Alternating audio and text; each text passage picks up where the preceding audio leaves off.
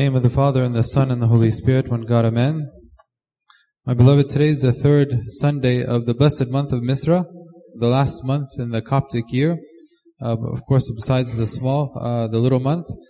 Um, and the, the church chose for us this passage from the Gospel of Mark, uh, chapter 3, and this actually, um, this incident was accounted in all three of the synoptic Gospels, Matthew, Mark, and Luke. Um, but there's something quite alarming when we read in this gospel that perhaps many of us have thought about and questioned, um, and uh, not including you know all of us, of course, myself included, but also even many of the church fathers, when they read part of this passage, it troubled them. And the part reads, "Assuredly I say to you, all sins will be forgiven the sons of men, but he who blasphemes against the Holy Spirit." Never has forgiveness. This idea of an unforgivable sin is quite alarming and terrifying for many, myself being the first, and even St. Augustine. He says, perhaps there is not in all scripture found a more important or more difficult question about what is this unforgivable sin? Why is it important? Because we all will think, is, am I committing this unforgivable sin? That will lead to condemnation, my eternal condemnation, or not. Um, and uh, I'd like to, you know, discuss briefly this morning about this uh, unforgivable sin. This passage comes right after the Lord had healed a man who was mute and blind. He cast out a demon, and this demon caused him to be mute and blind. And perhaps the demon of being mute and blind um, may not be as uh, apparent to us nowadays as in maybe first century Judaism uh, and even through the first few centuries of Christianity. Because St. Cyril of Alexandria, what does he say about this demon who causes someone to be mute? He says, mute devils are difficult for any one of the saints to rebuke. They are more abstinent than any other kind and excessively bold. And if we notice when the Lord's, uh, so this was their understanding, the Jewish understanding, and of course the early fathers, that these mute, these demons that cause someone to be mute, they're extremely difficult and stubborn demons, and usually they require much rituals and prayer for this one to be cast. So they have before them a man who was blind, or uh, who was mute, and the Lord spoke and the demon left. Just like that. No rituals, no anything. So of course this was something that was appalling to them. And the people around who witnessed this miracle, they immediately said, could this be the son of David? Meaning, could this be the Messiah by whose word the devil trembles and is cast out? Then what happens is, um, uh, the Pharisees then came and accused him of casting out this demon by the power of Beelzebub. Now Beelzebub has you know two uh, meanings that are the most common. One is the Lord of heavens, and the other is Lord of the flies. And the Lord of uh, heavens, Saint Paul, in his letter to the Ephesians, he speaks about Satan as being the one who has the power of the air. Um, so the one who rules in the power of the air. Uh, so this perhaps is where they get this name Beelzebub, was the ruler of the Satan, who was the ruler of um, uh, of the air at the time. Then the Lord uh, responds, but we can tell from the Lord's response that whatever the meaning of this Beelzebub is, he took it to be equating Satan, right? So if they accuse me for casting out the demon by Beelzebub, this means you're accusing me of casting out the demon by the power of Satan. Um, and according to the understanding of the Jews at the time, there are either two options of this act. Number one is that either Christ was more powerful than the demon, thus he was from God, or he was a more powerful demon than the one that this man that possessed this man. And of course, like we said, the one, the demon that possesses this um, uh, mute or possesses someone and makes them become mute is very stubborn. So he must be a more powerful demon than even this one. So this would be Satan himself, right? Then the Lord immediately exorcises this demon and he says that he does so by the Spirit of God. Listen to what the Lord said. He says, every kingdom divided against itself is brought, this is from Matthew's account. I remember I told you it was from Matthew, Mark, and Luke. We read today in the gospel was Mark's account. This was from Matthew. He says, every kingdom divided against itself is brought to desolation. Every city or house divided against itself will not stand. If Satan casts out Satan, he is divided against himself. How then will his kingdom stand? I want you to highlight this word kingdom for a minute because we'll come back to it in a minute. How will his kingdom stand? And if I cast out demons by Beelzebub, by whom do your sons cast them out? Their sons meaning the prophets and those who cast out uh, demons before, the Jewish exorcists. Therefore they shall be your judges. But if I cast out demons by the Spirit of God, surely the kingdom of God has come upon you. So the Lord is saying that um, He does so by the Spirit of God. And if you want to, you know, summarize this argument that the Lord made as a rebuttal to their accusation, basically the descent of any system or the division of any system, kingdom or house will ultimately lead to its desolation, meaning will they'll fracture and it'll break and crumble. If you want something to be crumbled, you put a division uh, in it. So the logic that the Lord is using kind of runs something like the following. He says to them, if I were with Satan, then his kingdom would be divided and thus it would have fallen.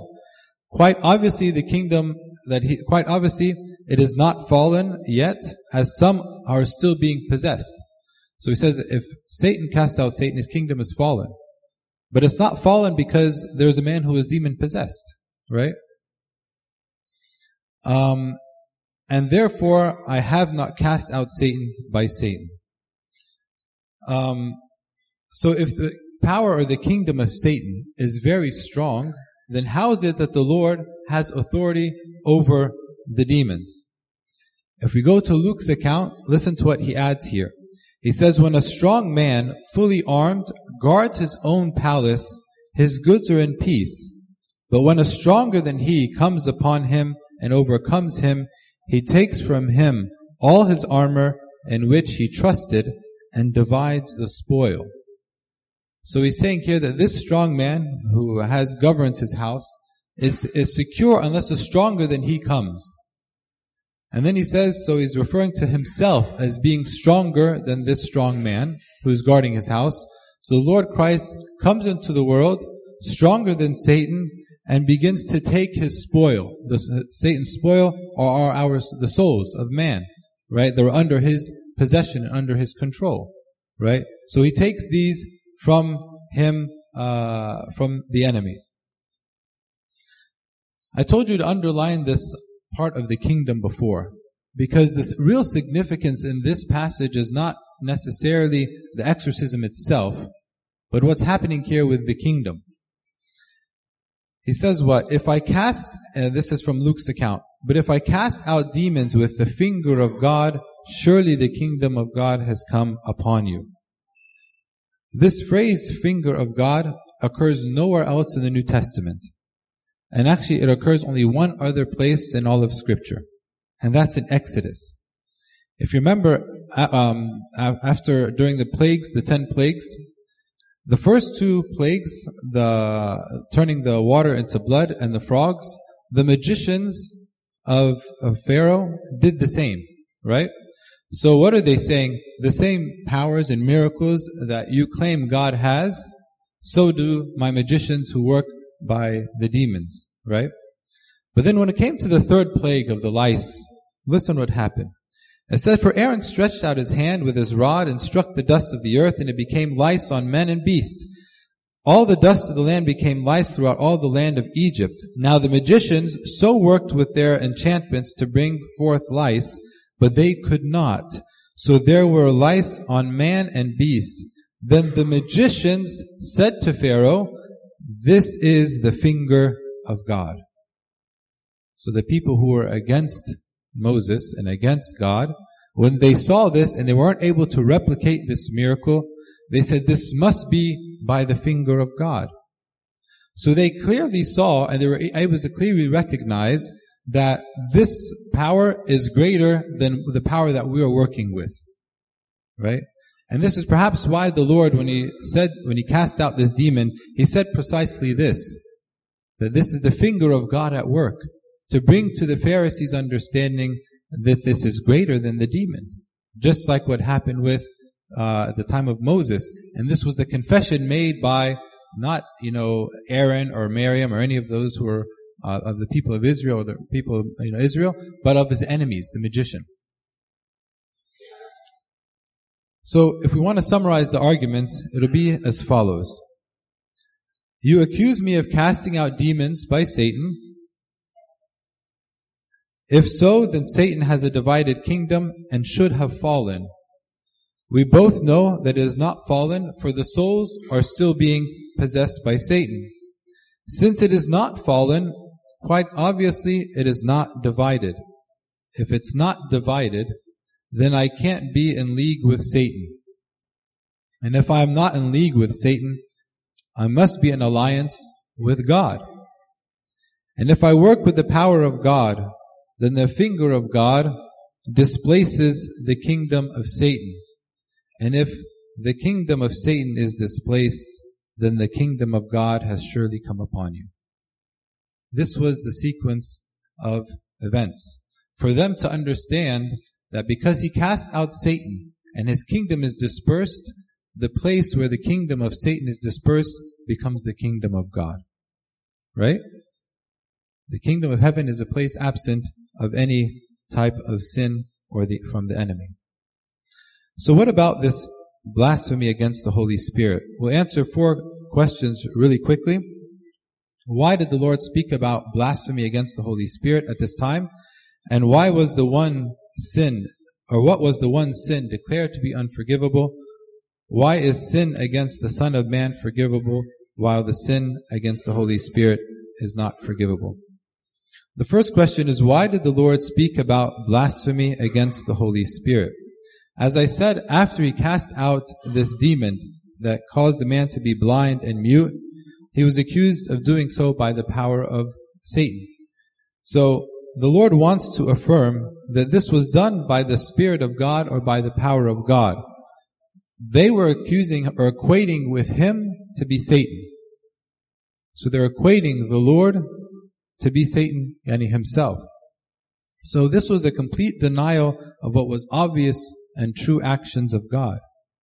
So he spoke in this time rebuking them not because they ridiculed him or just mocked him. Many times they mocked him and he didn't say anything. When they went to equate him with Satan, he spoke in this manner and revealed their, um, their fallacy. So what was the one sin that was declared unforgivable? Actually, St. Augustine spoke about this in length, uh, and it troubled him much, and he spoke uh, a lot about it. He says, um, and I'll kind of try to summarize what he said. He begins by postulating perhaps the Lord meant here this committing this uh, blasphemy against the Holy Spirit means committing some deadly sin after one has received the Holy Spirit, after baptism. However, he came and he realized and he looked and he said, but when the Lord was speaking about this, he wasn't speaking about the baptized Christians. Because he didn't say, the baptized Christians who shall speak a word against the Holy Spirit. But he said, he who speaks a word against the Holy Spirit. So he who means everyone, all humanity, whether believer or non-believer, alike. So, thus this unforgivable sin can be committed by both believers and unbelievers alike. And then he says, though, if we notice a little bit in the language, he says, whoever, he doesn't, he doesn't say whoever speaks any word, but he said whoever speaks a word. So there is this particular sin against the Holy Spirit that he's referring to is what is unforgivable. Then he says what? To speak against the Holy Spirit then is to speak against the gift of forgiveness. To speak against this sin against the God that is, or against the Holy Spirit that is unforgivable, is when we speak against the gift of forgiveness, because by the Holy Spirit that we receive forgiveness and are moved towards forgiveness. And he says, against this uh, gratuitous gift, against the grace of God, does the impenitent heart speak? This impenitence is blasphemy against the Spirit. So it's the spirit that's stubborn, that does not want to repent or refuses repentance. This is the unforgivable sin. So we say, when I have my son or my daughter or my husband or my wife, they don't want to come to confession and they don't want to repent. So is this unforgiv- unforgivable? No. Because there's always hope. God continues to work with us, you know, to try to drive us to repentance through the circumstances of our life. And as long as we're breathing and we have this opportunity, the Spirit will work and everyone's prayers will work to help this person to repent. And if we want to give the example of the right hand thief, as we always do, up until his last breath, he repented and asked God for forgiveness and he was granted forgiveness.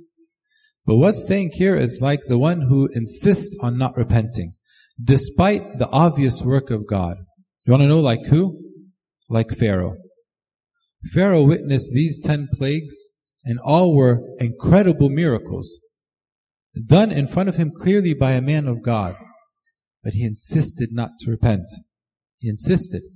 And this insistence on rep- not repenting, where did this drive him? It drove him in the middle of the Red Sea, and then he died there because he insisted on not repenting. Right? So he took his um, his pride and his insistence on not repenting to his grave. This is the unforgivable sin. So why is it unforgivable? if you think about it this way, I'll give you, you know, a little scenario. If there is a child, you know, and he has a toy that's on the top shelf, right? And he says to his father, Father, can you reach up there and give me that toy? And he says, sure, son, I'll get it for you. And as he goes to reach up there, he says, Dad, don't even bother because you're too short to reach up there. I don't think you can reach it. Don't bother. And I don't want you to reach up there because I know you can't do it. So the father says, suit yourself. I'm not going to reach up there. I won't get it for you. Is there any way for this child to receive that gift besides his father reaching up there? There's no way, right? There's no way he can reach that unless somebody gets it for him.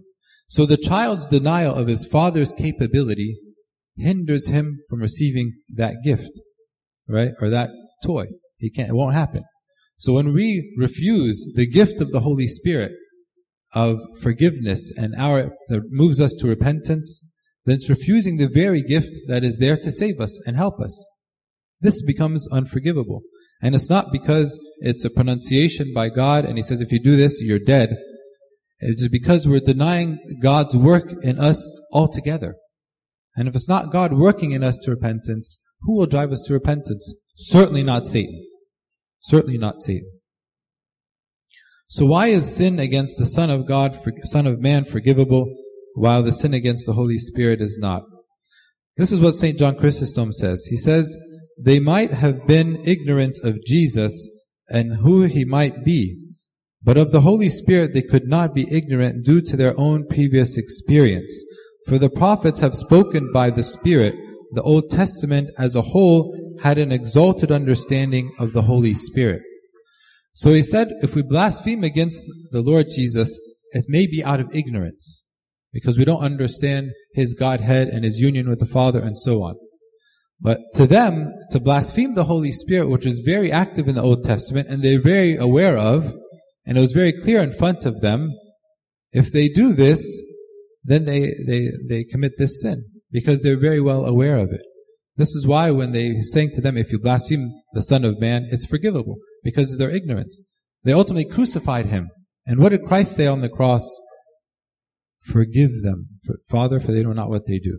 Right? He granted them forgiveness because of their ignorance. But they didn't blaspheme, or they weren't speaking about the Holy Spirit here. So sinning against the Holy Spirit is to explicitly blaspheme against the divinity of God and the one who is able to liberate. At the end of today's passage, the people are told, or, the people came to the Lord uh, and said, Your mother and brothers are looking for you. And the Lord responded and said, Who, are, who is my mother or my brothers? And then he said, For whoever does the will of God is my brother and my sister and my mother. So if we do the will of God, and we we become like his sibling, like his brother, and his mother, and his, and his sister. So we have no need to fear. If I love God and I live this repentant life, then I have no need to fear whether I commit this blasphemous sin. Even if I have thoughts against God himself, but I return to my senses and I say, no, this isn't from me. This thought is not from me. And I make the sign of the cross and I ask God for forgiveness and ask Him to strengthen my faith and to help my unbelief and help my weakness. These moments are not blasphemy against the Holy Spirit, right? But they are the struggle that we all have in this world. So if we struggle to do the will of God, um,